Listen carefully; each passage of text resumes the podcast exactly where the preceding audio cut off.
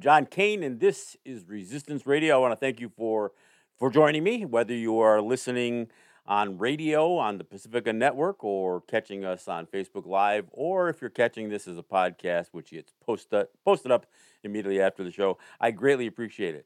Look, I, I do need for those of you who catch the show, however you catch it, to um, remember that part of this show is based on being a radio show, not just a podcast uh, or not just a Facebook live stream. So I ask that you support the Pacifica stations that you uh, perhaps listen to the show on, or perhaps that you're familiar with. So even if you listen online, or, you know, listen as a podcast or on Facebook, uh, you still can support the Pacifica stations, uh, WBAI and WPFW, that are are carrying the program, and a couple of other uh, Pacifica affiliates. I think are, are also broadcasting the show, and I think I even have a few other people who may be outside of the Pacifica network that that uh, put the show up on their internet radio stations and, and the like. So, uh, look, do support these stations. They are costly to operate, and oftentimes because they are more in the form of community radio than, say, public radio, uh, they're oftentimes underfunded. So I, I, greatly appreciate any of you supporting the uh, Pacifica stations that carry this program. All right. Uh, you know, there are days that I'm never sure what I'm going to quite talk about. And, you know, sometimes it's events uh, leading up to it, maybe even hours leading up to the program that I kind of shape what I'm going to talk about. That's why it's a little bit hard sometimes to um, to promote the, the, the subject matter. Um, but I a couple things I will do right out of the gate. I got to tell you that I I finished reading um, the the Peter D'Errico book that I've mentioned on the program before. It's called Federal Anti-Indian Law and uh, you know the, the, the book is phenomenal. It is uh, it is I, have described it as the book I've been waiting for, and but I have to say it's it's almost a companion book to Stephen Newcomb's uh, you know Pagans in the Promised Land, and and and this book is it lays out the doctrine of Christian discovery, uh, how it comes to be, and really kind of begins to explain how it's impacted us. The difference in Peter D'Errico's book, and that book is by Stephen Newcomb, and I've had Stephen on the show a bunch of times, uh, and I plan to have Peter on Peter D'Errico on the program uh, soon.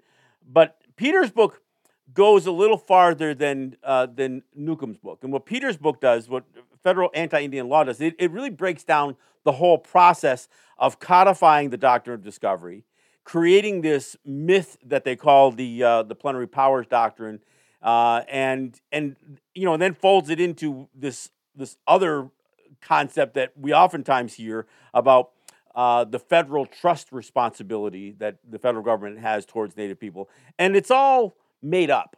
And and D'Errico does a great job picking up where where Stephen uh, left off in his book, and uh, and I just think that they're they're like companion books, and and I'm I'm probably always going to refer to them in that way. But but the one I'm uh, clearly excited about right now is the one that I just finished reading from Peter D'Errico. I encourage you to look for it. It's again, it's federal anti-Indian law, the legal entrapment of indigenous peoples, and uh, and it it's it's just that. It really kind of goes through how you know how we are not they, they always refer to us as the exception that they have the rule of law and then the exception to the rule of law is is how the united states has defined its relationship with native peoples.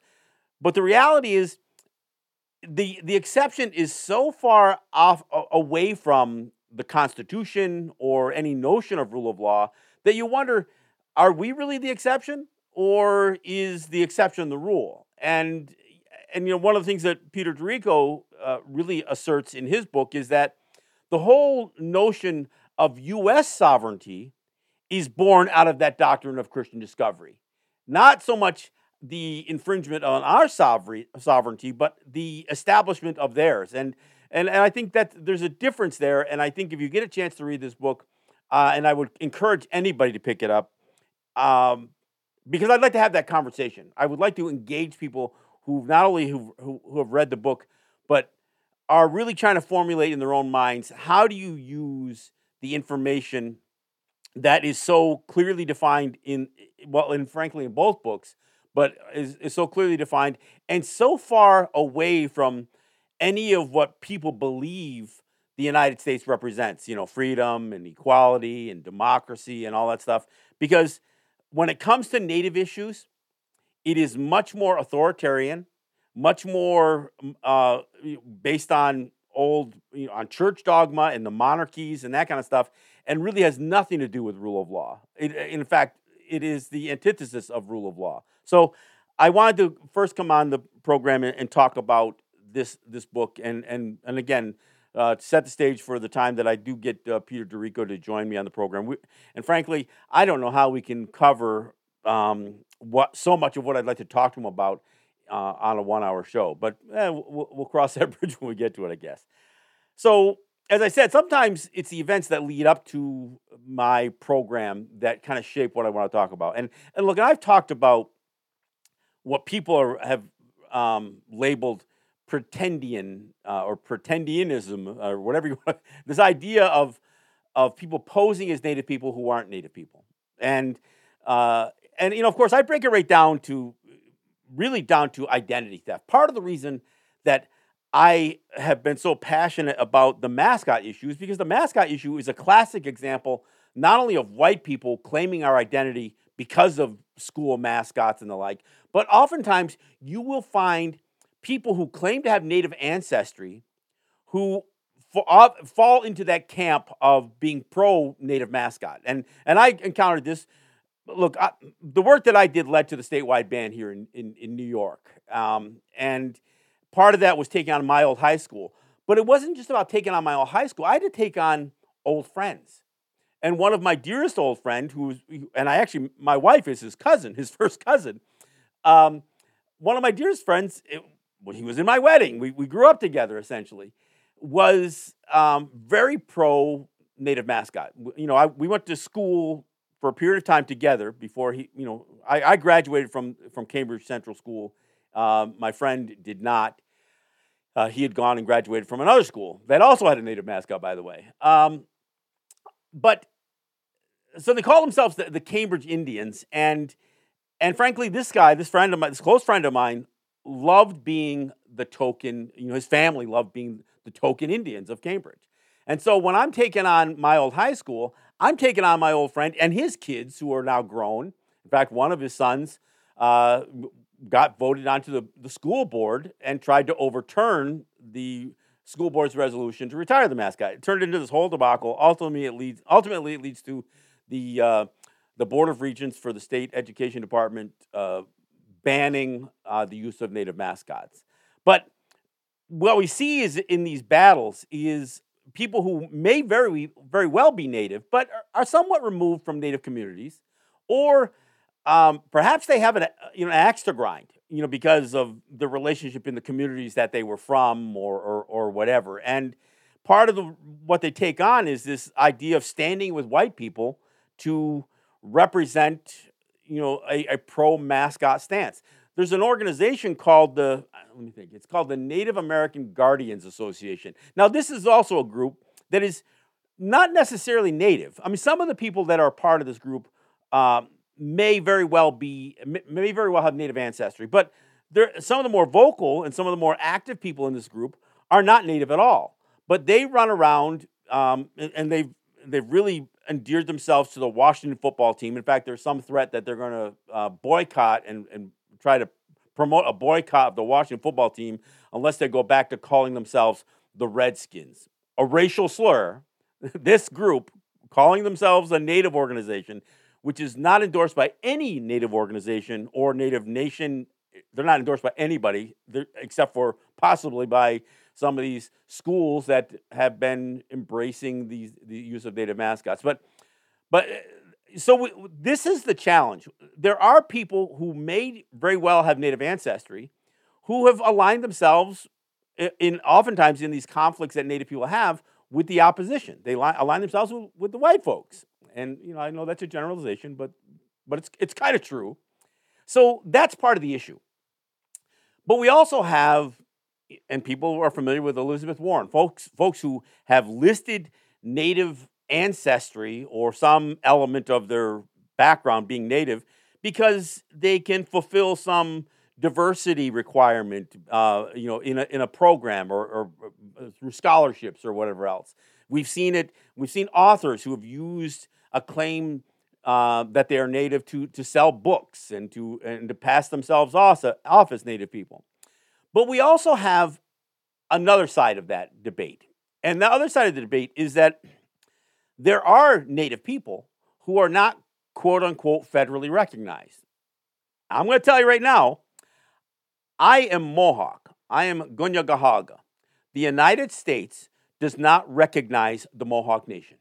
Let me say it again the Interior Department, the United States, whatever you want to, however you want to define it, the, the entity within the federal government that lists who are the quote unquote federally recognized tribes do not list the Mohawk Nation.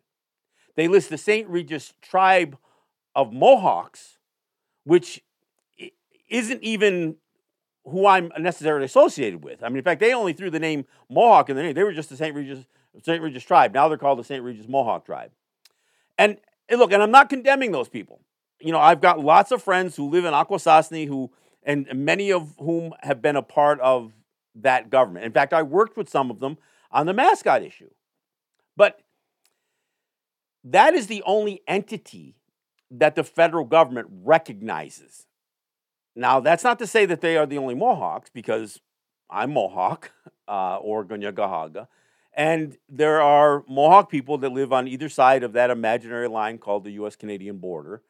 And there, even in Akwesasne, there are many people who live there who won't claim enrollment to the St. Regis Mohawk tribe. They, they, just won't do it. That's not how they want to be identified. They're oftentimes they're, they're, they're longhouse people. They are not tied to this notion of the federally recognized or defined uh, Native peoples. So, as I see here today, and I'm not even from Akwesasne. I'm from I'm from Kahnawake, which is on the Canadian side. But I won't be. A, I'm not a card carrying Native person. I won't apply for an INAC or Indian. What is it? INAC card, uh, Indian and Native Affairs, I think, or some, something like that on the Canadian side, because I don't want. I, I refuse to be identified or de- defined by the Canadian government or the U.S. government in terms of my indigeneity or my nativeness. But there are Native peoples who are not federally recognized that are clearly Native people, and I don't mean just because they they have some Native ancestry. Some, you know, I I I think of the Tuscarora, for instance. There are Tuscarora who live in North Carolina who are not considerably considered federally recognized. Now, North Carolina in that area is where Tuscaroras originate from. Many Tuscaroras moved and they came and first lived amongst the Oneidas and then ultimately um, took up residency within uh, Seneca territory, and so now there is a native community that is, you know, that is a Tuscarora native community here in Western New York.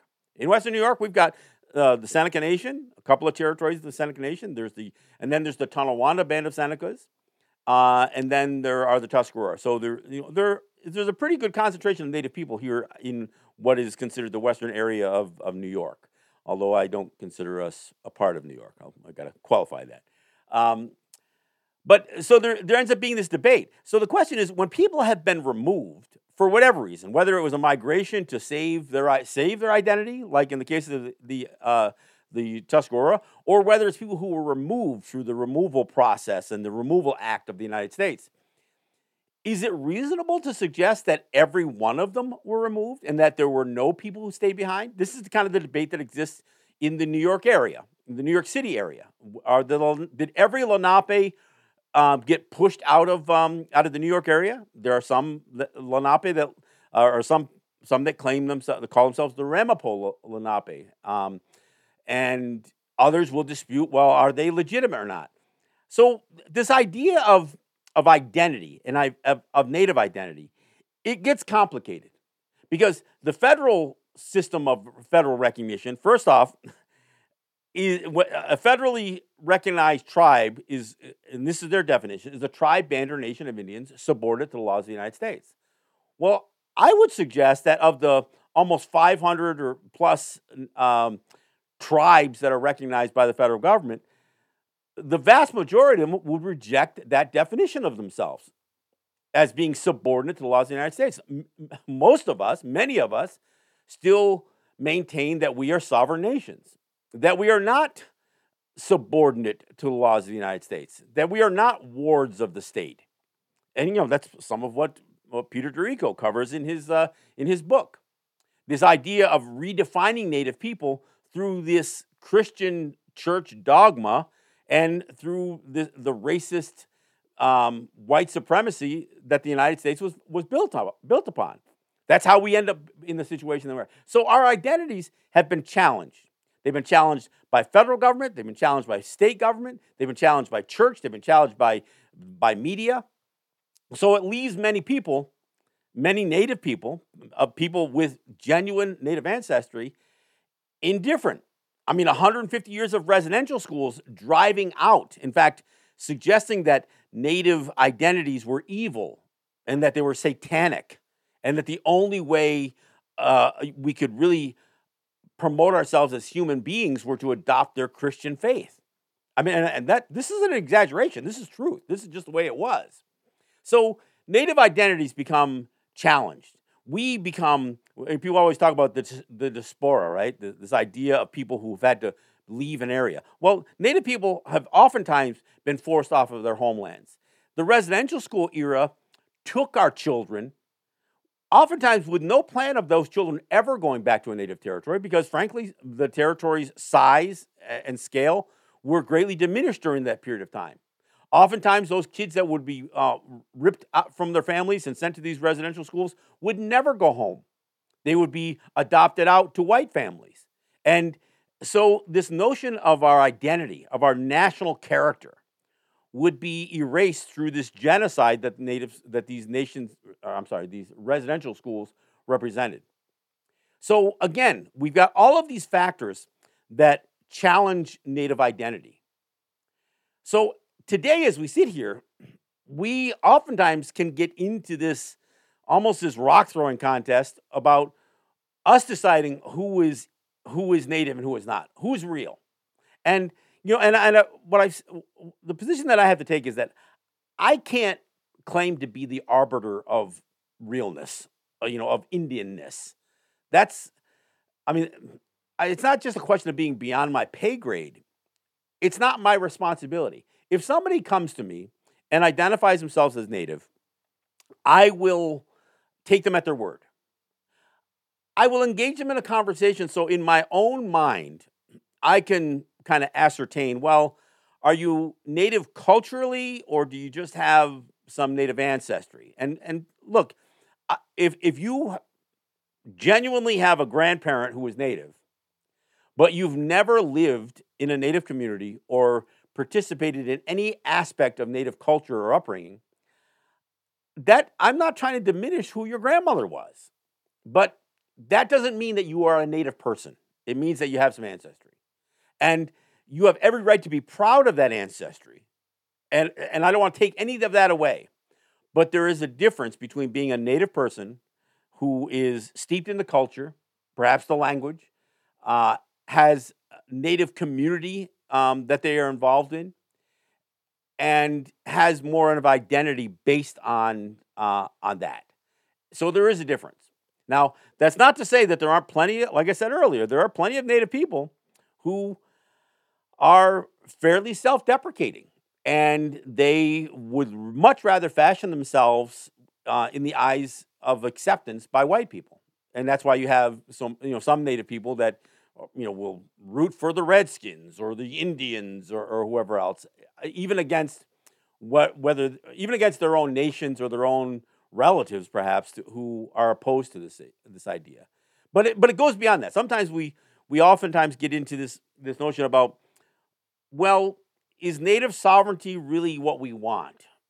You, do we really want that autonomy, or are we better off just being Americans of native descent? So so there's that too. So the reason I'm even bringing this thing, thing up, I got to tell you, there's a, there's a few things that I'm not that into. And I'm not saying this to condemn the practices, but I don't I don't like parades. Okay? And I don't like marching parades. Now look, I know there's there's gay pride parades and there's you know there's Thanksgiving Day parades and you know and and last year um, there was a permit given for an indigenous peoples parade in New York City. Um, I was going to have a few people on the program to talk about it, but we got preempted because of the State of the Union address or some something like that. I don't know some some reason we were preempted, so so that didn't happen. Now, I never had any plans of going to the parade. I don't like to march in parades, and frankly, it's not because I don't because I hate them necessarily or I think that they are meaningless. It's just that for me to make a trip to New York City, which doesn't come cheap for me or for anybody for that matter who doesn't live there. For me to go to New York just to be a face in the crowd, um, I would rather go and be a part of an event where I get a chance to speak and I get a chance to promote a message, not just you know be another native face in the crowd. So that's part of the reason I'm not a, not that into it. I'll tell you something else I'm not a big fan of, and and it's not to condemn them. I'm not a big fan of powwows. Part of the reason I'm not is because many of them have embraced this notion that in order to, I don't know, legitimize or or somehow be more I don't I don't even know why, but many of them are touted as veterans powwows. Even the Seneca Nation, they have a powwow down uh, in in Salamanca on, on the Allegany Territory, and it's the veterans powwow, the Seneca Nation veterans powwow. Well, I'm not a big fan of, of our people enlisting in the armed forces of the United States or Canada to go oppress people around the world.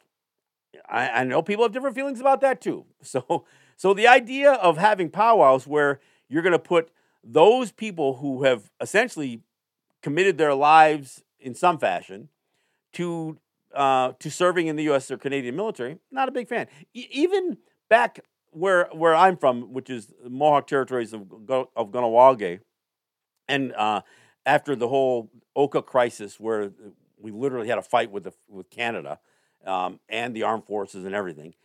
This last powwow, and I wasn't sure if it was the the Kanesatake powwow or the uh, Kahnawake powwow, whichever one it was.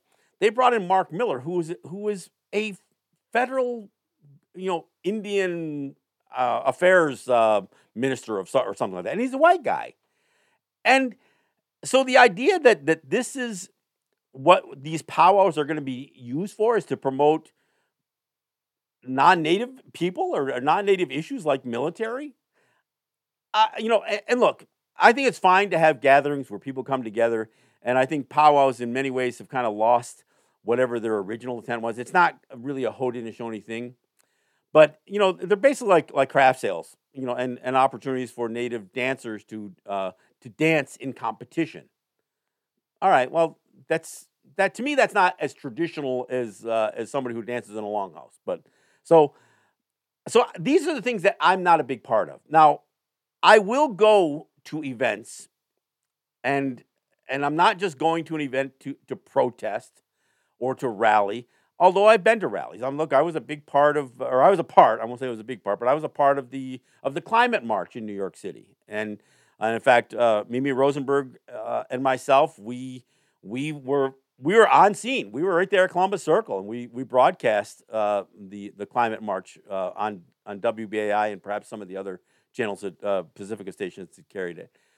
So I'll I'll participate in some of these things, but so in this in this conversation about the parade, and and I mentioned that that I don't have as much value I don't have as much value as a face in the crowd as I do when I can speak on an event. And then I may go down to New York. In fact, there is some conversation about trying uh, uh, my uh, Yogawina, friend, my friend, uh, organizing an event around Indigenous Peoples Day to address um, truth before reconciliation relating to the residential school issues. And I'd love to speak on that issue. So I may go speak at an, an event um, in in New York but I'm less thrilled about um, you know uh, uh, you know about celebrating a parade.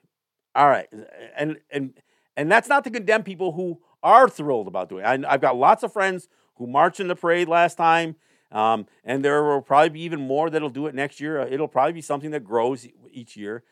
And I'm not saying that I will never be there for it, but it would probably have to coincide with something else, some other reason to go to New York other than to be a face in the crowd. So but I got condemned a little bit for it. And then the debate over who's legitimately Lenape, um, since the parade is in the Lenape territory, Um, and that's part of the reason I'm having the conversation today. So I, I think, you know, I, I do. I again, I get back to this issue about so many of our people being removed from their homelands for for a variety of reasons. And so when I think about New York, where the Lenape were driven out of their homelands, uh, not sure if every single one of them were, but certainly if you look through Long Island, you, look, there's there's two native territories down there, but there were far more native peoples that were that had distinction other than the than the uh, um, the Unkechaugs uh, and the and the Shinnecocks. But that's all that's left. Two relatively small communities in Long Island out of the vast majority of uh, of native people who lived in that area. And in New York, there is no space in New York City that is specifically assigned to um, or protected or reserved or still claimed by by native peoples other than uh, as as a homeland an ancestral homeland now i will say that there is probably close to 100,000 native people indigenous people of some sort that live in New York at any given time. Many of them may be quote unquote federally recognized. Many of them may be indigenous peoples from other parts of the world. Many of them are indigenous peoples from other parts of Turtle Island who are either there for work or because they New York is a place to accomplish certain goals uh, set forth by indigenous people, or or just because it's where they found themselves. You know, they, they were raised that. You know, my, I've got family who went to New York to be high steel workers and families that I knew that grew up in the city as a result of it. Still maintain their, their connection back to, to native territories, but that's an, another one of the factors that, that changes the dynamic and in many ways can alter their identity of people uh, is when you start to um, minimize the, the community involvement of native people. Now, when we talk about the full native population in the United States, and there's some dispute on how many native people there really are. According to the, the last census, the native population, as, as determined by self reporting on a census document, grew by 87% from 2010 to 2020. That's impossible. so it's wrong. But what's happened is more and more people I won't say necessarily non native people, but more and more people are claiming native um, ancestry or, or identifying themselves as native people than ever before. And there's been some studies on why that is. Some of it has to do with, with this desire by white people to, um, you know, to feel uh, that being um, distinct, being a minority, has its benefits. And so it's not so much that they want to write off their their white ancestry, but they like to put some concentration on on native ancestry if they got some or if they have some family lore that suggests they do, as per you know folks like Elizabeth Warren. Now there are many people that I know who identify as native people, but will not necessarily uh, that are not necessarily enrolled members of a tribe. Again, as I sit here today, I am Mohawk from Kahnawake. My family's from Kahnawake but I am not. I would not consider myself an enrolled member of uh, of St. Regis Mohawk Tribe or the uh, the band council of of Kahnawake. So there are certain things that that throw some of that identity for others. Not, I mean, look, I have no question. For me, you know, I don't have an identity crisis. You know, I'm Mohawk, my wife's Oneida, and I live in Seneca territory. None of those things are a conflict for me. so, so I don't have an issue with, it. but others may. And you know, part of the debate. Well, is that John Kane? Is he really Mohawk or is he Seneca? He lives in Seneca territory. Well, maybe his wife's Seneca. So everybody can start speculating. My wife's Oneida. I'm Mohawk. I live in Seneca territory, and and that's not a conflict that for, for me whatsoever. And it and it doesn't represent an identity conflict for me at all. I live in this territory, so I am adamantly um, involved in defending the Seneca people because this is where I live. This is my this is the home that that I've that I've chosen. But I've also defended uh, my wife's family, my my wife's nation, uh, you know, people of the Oneida Nation, and of course, I have always been involved in, at least in my adult life, uh, uh specifically in defending um, the territory that my family's from, Kahnawake and Akwesasne. In Akwesasne, I have worked with the Longhouse up there, and in and actually, I've actually worked for the Longhouse. I, I have been engaged to to help with produce documents and, and position papers and that kind of stuff. I'm, I'm not saying I was employed by them, but I worked for the um, uh, the folks of the of that Longhouse, and I will still go up there at, at the drop of a hat if there's a conflict, if there's something that I can help out with. So and and I don't say that to you know uh, for cred. I'm not trying to you know you know prove myself here. I'm just saying that that's part of my identity. That's uh, that's part of who I am. But I know this conflict that exists because it is a problem when people pose as native people who aren't because they misrepresent who we are, not only as themselves but but generally. When when all of a sudden you have you you have through the U.S. Census an 87% increase in people claiming to be Native people, you know that that's there's a problem that lies in there somewhere.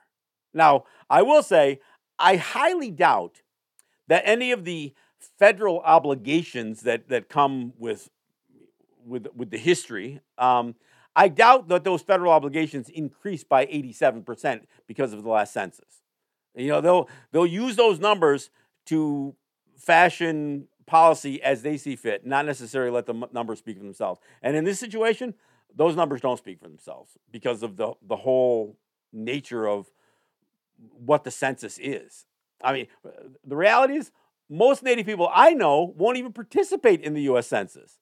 So the idea that, that a census would, would increase our, our population, according to the census, by 87% is kind of bizarre because the more we become sovereignty minded, before we become more um, engaged in our identity and our autonomy, the less we participate in things like military and voting and census. So, yeah, and, and of course, what I will say is if, if you a reading of the Constitution of the United States, clearly we were not a part of that. We were not a part of you know their tax system, the apportionment of, of representation, nor were, were we be to be enumerated in their census. That's not, you know, we weren't a part of that. And, and so to say we are now being properly enumerated by the United States Census uh, Bureau is pretty inaccurate. Uh, so anyway, but I, I, get back to this to this question that um,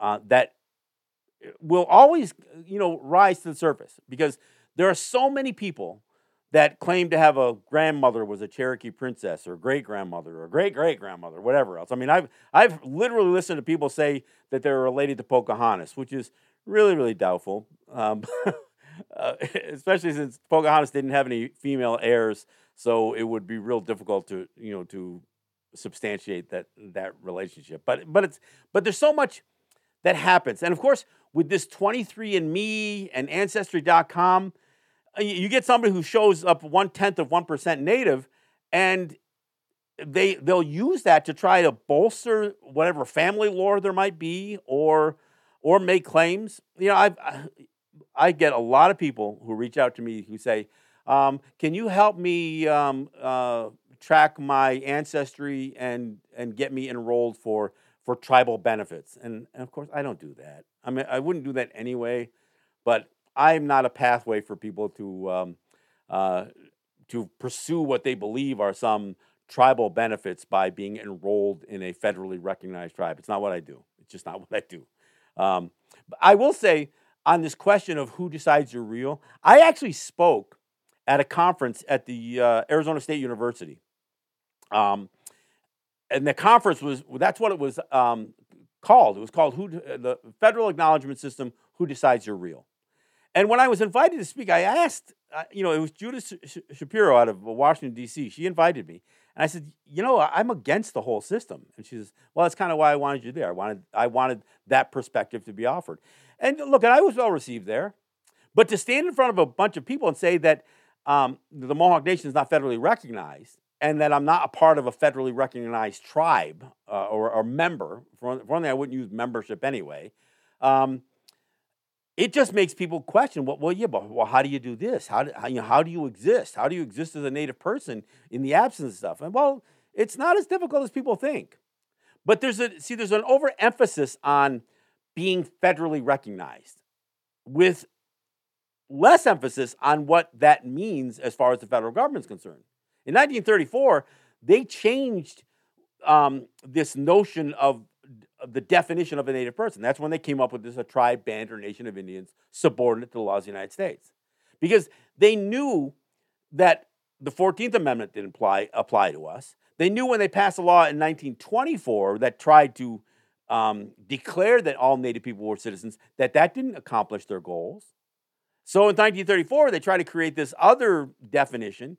And even today, as we sit here, and I've mentioned this on previous programs, so I'm going to mention it again if you are a part of a native people who are trying to reclaim lost lands, and you're going to use what the federal federal government calls the fee to trust system, which is the idea of getting land placed in federal trust uh, as a land trust for your use and enjoyment. The federal government says, well, if you can't prove that you were under U.S. jurisdiction in 1934 when that Indian Reorganization Act was passed, uh, you don't qualify um, for reclaiming last land, lost land through the uh, the fee to trust process. So it's actually a very modern, a today acknowledgement that in 1934, in spite of the 14th Amendment, in spite of, of the Indian Citizenship Act, and in spite of this definition of Native people, that clearly the United States is acknowledging even today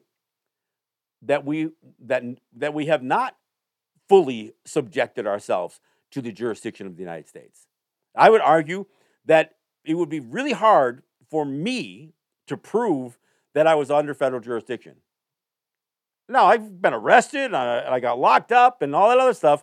I was in federal custody, but that's not the same thing as being under federal jurisdiction. That's, you know, that's being held against your will, which is a whole other issue. So, you know, so as I sit here today, I don't mind engaging in the conversation about identity theft or about the lack of somebody's ability to um, to prove their identity, you know, and and and that's for people who I think are legit, um, or may be legit, and people who aren't. I mean, I, I realize that there's there a, and I will not. I personally will not rely on the federal government or the state government or the state government, any state government, to tell me who is and isn't real. That's just not something that, that I'm willing to submit to. I mean, it's, it's this whole notion of power coming down from the top.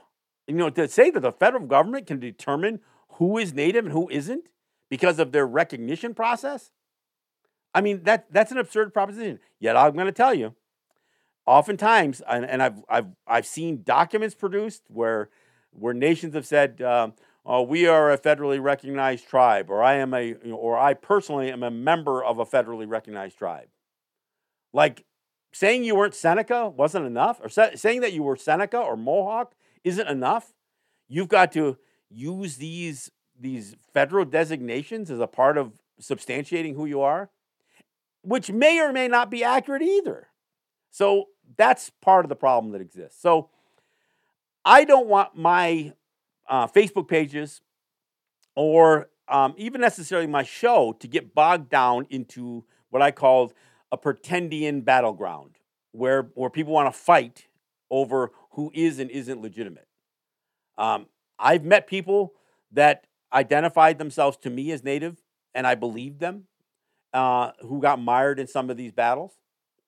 Uh, I still know people who are engaged in this in this fight, both you know, the Ramapo, the Tuscarora, uh, and, and people in different places. So, you know, and of course, we also let me not forget that the the the, the slave trade and the Underground Railroad oftentimes began with the assistance of Native people. So the relationship between black people and Native people has always been pretty strong. And so there was a lot of and I, I don't even want to use the word race mixing, but there, there was a lot of relationship. In fact, Native women were oftentimes used as brood mares in the slave trade, in, in the chattel slavery industry. So there are plenty of um, black people who have substantial claims to native ancestry. Now, they may, again, may not have been raised in the culture. So it's, it oftentimes is problematic from an identity standpoint, but I'm not going to suggest that that doesn't exist. I know as a fact that when people suggest that, uh, you know, that the Underground Railroad um, existed, you know, or just kind of came out of thin air, I know Native people helped. Native people helped shelter and house and supply uh, you know people who were, were, were you know trying to uh, run for the freedom. So that's just a matter of fact. So I got to put that out there, and uh, you know, and that's why how we end up with a Jimi Hendrix and and and, and other people that people may not be fully aware of that uh, that have native ancestry. So anyway, I wanted to cover that. I know I didn't offer a whole lot of clarity. What I really offered up is is why it's anything but clear. So, um, but it, it is I I am not. I feel like I'm not in the position to determine who is real and who isn't. You know, and, especially to broadcast it on my show or on uh, social media. I can make my own determinations when I meet somebody to get a sense for for how much nativeness, you know, how much um, their identity is tied to community and culture, and how much of it is through family lore or maybe something where they spit in a tube and sent it off to a DNA place or something. I don't know. Um, look, I I, be, um, I realize the show is winding down quickly, so I wanted to one, a couple of things I wanted to mention.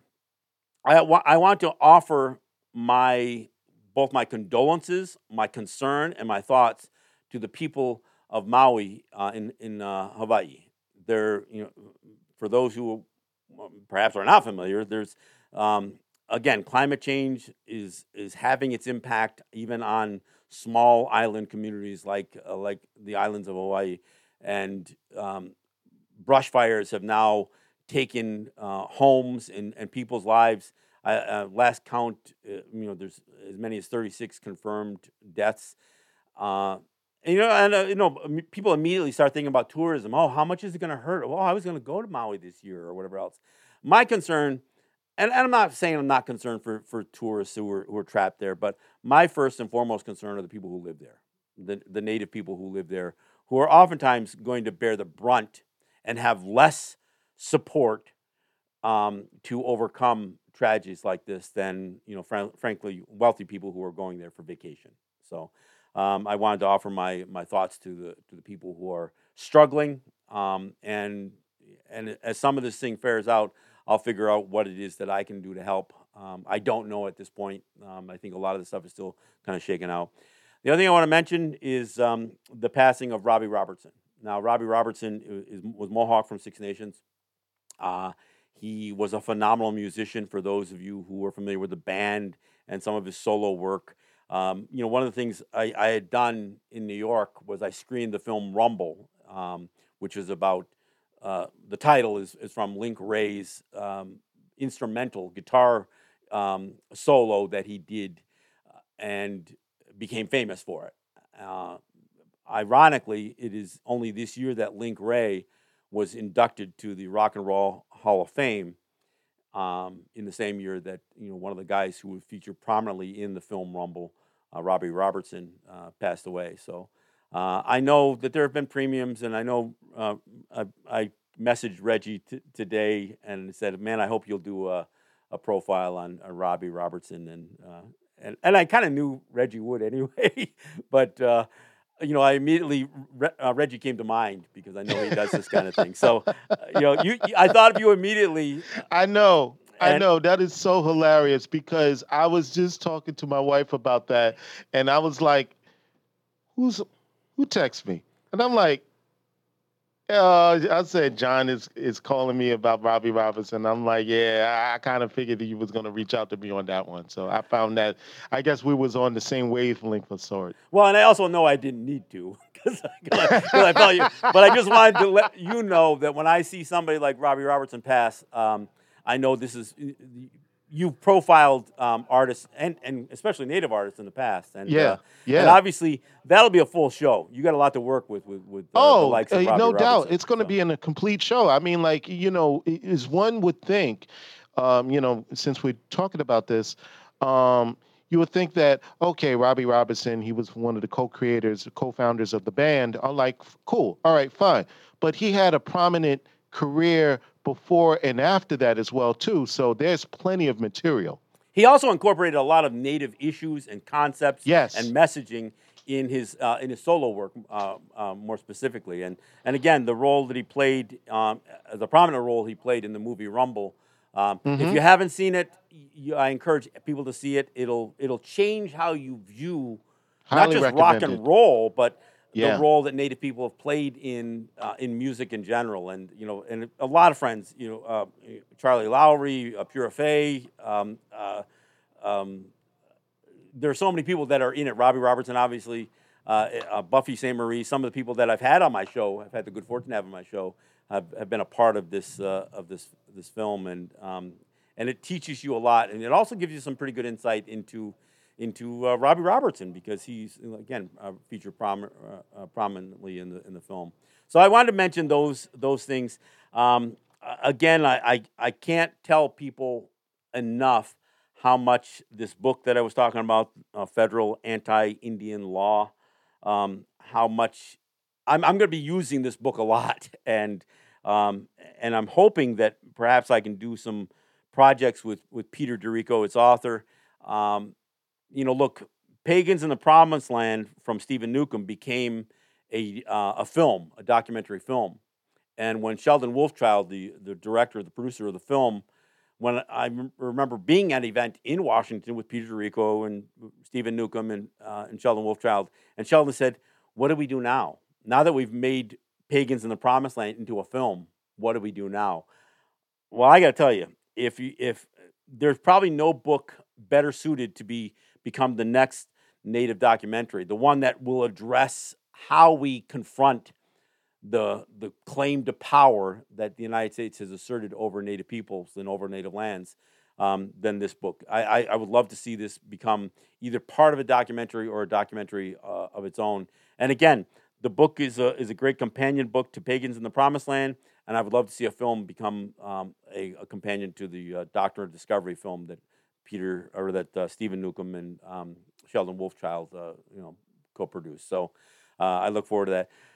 So I, again, um, I was going to kind of have a bit of a mixed bag uh, show today, anyway, because there's look, there's a tendency oftentimes that many of the issues that I talk about in this program are issues that I've talked about in the past, but new developments happened all the time and are and are happening all the time. And I also realized that the same pers- person who's listening today may not have been who, somebody who was listening, you know, three months ago. So I don't mind plowing over the same dirt a little bit every once in a while and offering perhaps new insights. And, and I got to tell you, finishing up uh, Peter D'Errico's book has given me some other insights. You know, I've talked in, on this program a lot about si- what I, what I call siloing, the idea that we look at native issues through a lens that has no context to the rest of of um, of American history or world history. One of the things that that D'Errico talks about, and I've talked, you know, and, and this this one case is featured prominently in Pagans in the Promised Land and in the uh, Doctrine of Discovery film. It's called the Tee-Hit-Ton case, a case that went up to the Supreme Court. But what Peter D'Errico did is he put it into context because Brown versus the Board of Education, it gets gets pushed through, I mean, the Supreme Court in 1954, and it undoes separate but equal. It, it, it really addresses the racism that has been allowed to embed itself into federal law, codified into federal law. It addresses it. And oftentimes, it's been viewed that the reason that uh, Thurgood Marshall was successful was because the climate was right. There was this fear that places like the Soviet Union were was going to really single out and point out the the high level of racism that existed in the United States. And so part of the the court's response, and, and people are always talking about activist courts, the part of the court's response was to say, no, we've got to address this. And you know, so Plessy Ferguson and, and, some of these other rulings in the past, they have to overturn it. They and and they did in, in 1954. But the Tee-Hit-Ton case was a year later. It was the same court. And yet they did nothing but affirm the doctrine of Christian discovery, overt racism towards Native people, and that Tee-Hit-Ton case was specifically about uh, logging taking place on the Tongass uh, in the Tongass forest of the of the Tee-Hit-Ton uh, Tlingit, and the federal government says, "No, we don't owe you any money. That land isn't yours. We claim that land through the doctrine of Christian discovery. So you have no, we have no obligation to you, even if it doesn't seem fair. It doesn't matter. We have no obligation to pay you for land, for resources taken from your land, or, or, or anything of the of the like. So you have a case that addresses racism, and then you have one that affirms racism, and it's the difference between, you know, how again how black issues have been dealt with, civil rights, and how sovereignty issues have been dealt with with, with Native people, and putting it into that context, and that's why I'm I'm grateful for the book. I I never, I, you know, even though this is an issue that I talk about all the time, I fail to make um, put Tee-Hit-Ton uh, into context especially with uh, with Brown versus the Board of Education. So these are things that I think are important. So I'm going to be util- utilizing some of the information in this book as I go forward with the narratives that I talk about here on this program. And and again, I will have Peter D'Errico joining me soon. Um, and we may have to do a couple of shows with, with Peter. So um, uh, I, I, look forward to that. So I, I want to thank thank you for listening to the program, uh, for bearing with me as I kind of dance around on on uh, several issues, oftentimes. Um, I know that you're not hearing from me the same thing that you're going to hear uh, in other public forums. And there's obviously not, not a whole lot of native radio programs to listen to native perspectives, but I try to um, be upfront and provide factual basis for the um, for the views that I you know, that I express and for the the things that I take on and I confront. So um, and I know oftentimes there's there's a tendency for people to try to go along to get along, and you know, I, and I'm not trying to fight everybody, but I don't think that a lie becomes truth over time, and so that's part of the, the, the position that I take with a lot of these issues, and I think much of what the United States has claimed as it relates to Native people has been steeped in um, not just half truths but outright lies, and one of the biggest lies that, and look, we're, we're still told that the United States, part of the foundation of the United States was built on the separation of church and state. Well, you can't, you can't convince me of that if you're going to say that the whole idea of, uh, of claiming this doctrine of Christian discovery and then equating white Christians from Europe laying their eyes on us with the same thing as conquest, if you're going to say, say that it's all tied to church and religion and and our heathenistic practices and primitive uh, ways of life um, that make us somehow subordinate or inferior to, to white people. I'm sorry, you, you, are going to have to do better a, a, better job convincing me that there's been a, an adequate separation of church and state in the United States. Um, and, and, and, and if your argument is, well, that's not true church, well, it seems to be being, being held up uh, in, uh, in the U.S. Supreme Court. So whether it's true church or not, it's true, true enough to, uh, to affect law and policy in the United States. So I want to thank you for listening again. Uh, I want to encourage you to support the Pacifica stations carrying this program. Um, and if you're listening online or as a podcast, still support the Pacifica stations. This is a radio show um, first and a podcast second. So I want to thank you for, uh, for listening to the program, and I look forward to uh, speaking with you more. This is John Kane, and this is Resistance Radio. Yahweh.